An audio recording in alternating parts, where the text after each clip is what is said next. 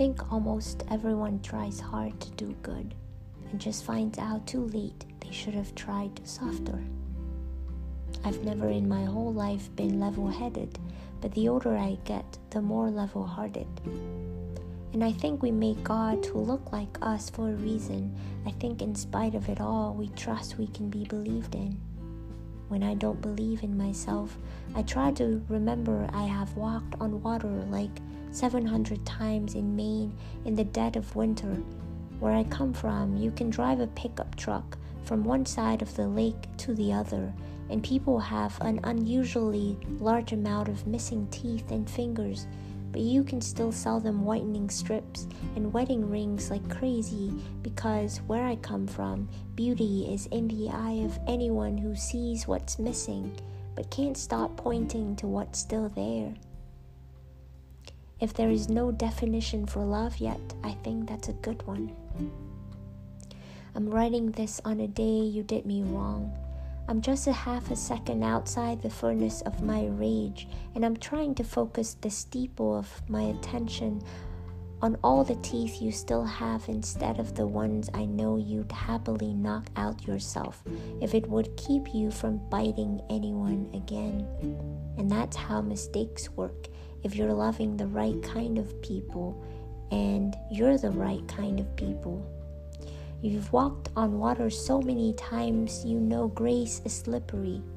There's literally nothing anyone is more likely to fall from.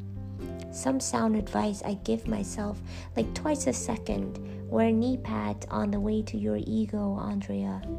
Being right is boring. Rightness comforts only the tiniest part of us.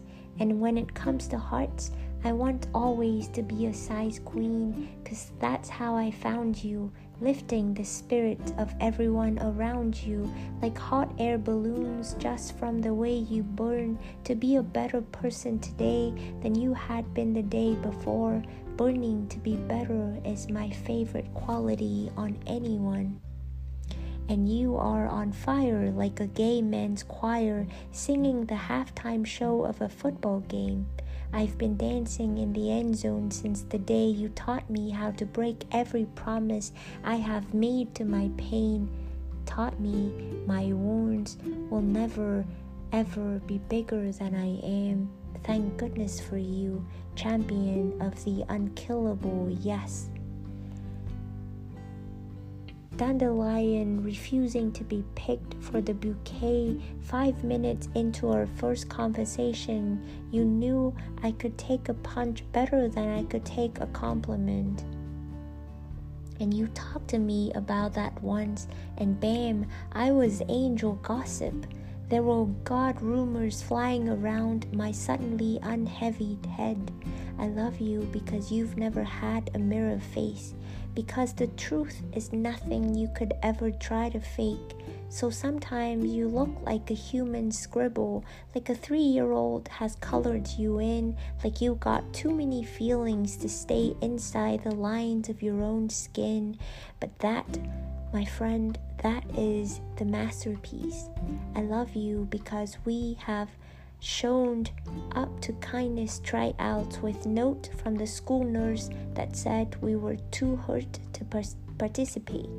But we learned how wrong we were, and weren't those the best days when we learned how wrong we were and got to grow into our goodness, throwing the peach pit of our old selves into the garden to grow sweetness? Sugar, I pick you to be the captain of my chosen family tree.